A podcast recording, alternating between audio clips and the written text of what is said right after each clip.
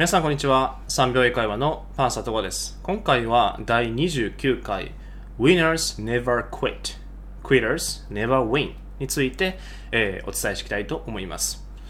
で、えー、この英語のフレーズなんですけれども、まあ、僕が好きなフレーズの一つでありで、えー、最近大切にしている、えー、英語でのフレーズになります。さて、えー、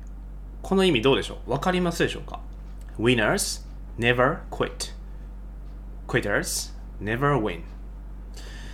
で、えー、この意味なんですけれども、直訳すると、勝利する者は決して諦めない。諦める者は決して勝てないという意味になります。で、この winners ですね、あの動詞の win、勝つですね、勝利とか、えー、意味ありますけど、それにあの最後にこの er をつけることによって、何々するものというふうに、えーと、名詞として使うことができます。例えばあのサッカープレイヤーってそのプレイっていう言葉ありますよね。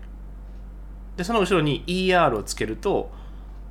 プレイヤーなので、えー、プレイするものね。サッカープレイヤーサッカー選手とかね。はい。あとは何でしょう。あティーチャーとか。ティーチで教えるですよね。で、ER ついてるので、teacher、教える人、教師、みたいな感じになります。はい。で、えー、っと、これを、何でしょう、英会話習得に、えー、置き換えると、英会話を習得する人は決して諦めない。で、諦めるものは決して英会話を習得できない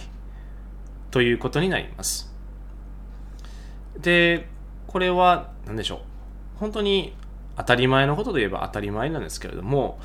やっぱりどうしても英会話習得、ね、していく上で、ね、ずっと続けているとなかなか単語が覚えられなかったり進歩が見られなかったり停滞期が長すぎたりでなんでやろうな全然伸びひんやみたいな感じでえー、っとモチベーションが下がったりとかする時もあると思うんですけれどもそこで踏ん張れるかどうかですね。そこが英会話習得できる人と、えー、できない人の分かれ目かなと思います。でそこで一歩踏ん張る力を、えー、っとつけていただくと英会話は習得できるようになります。うん。で、僕が、何でしょう、過去の経験から、えー、っと、まあ、得たことというか、分かったことなんですけれども、いちいち反応しないということです。いちいち反応しない。例えば、ああ、英語聞き取れへんかったとか、この言葉が出てこなかったっていうふうに、うんまあ、その感情が揺れたことによってよし頑張ろうっていうね、えー、そういう方向に持っていける方もね、えー、いらっしゃればそれでいいと思うんですけれどもあまりにもこうああできなかったやっぱりダメなのかなっていうふうに結びつけてしまうとどんどんその悪循環に陥ってしまいますのでうんとそういう方はじゃあもうもうちょっとやればいいんだとかできるまでやればいいんだとかちょっと方法を変えながらやってみたらいいのかなとかちょっといろいろえっとなんでっていうね why ですね。why に、フォーカスを置くことも大事なんですけど how どうやってどうやったら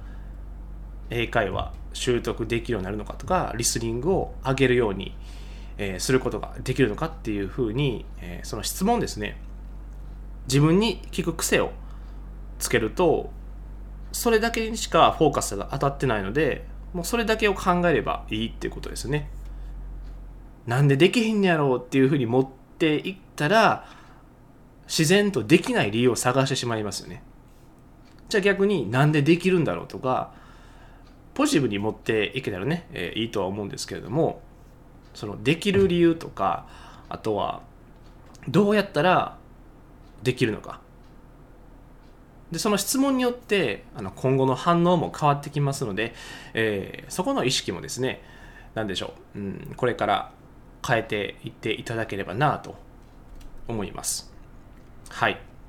なので、えー、っと今回ですね、えー、僕が伝えたいことは、まあ、この一つ目ですねこの Winners never quit Quitters never win で、え、伝えたいことはもう絶対に諦めるな。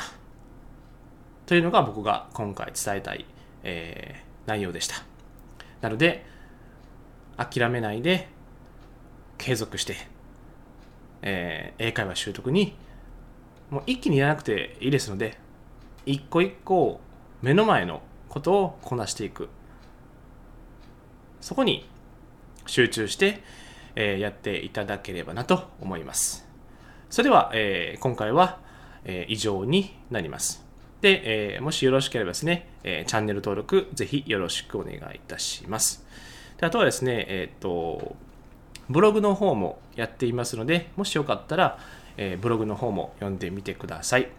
で検索はですね、えー、3秒英会話パンサー戸川。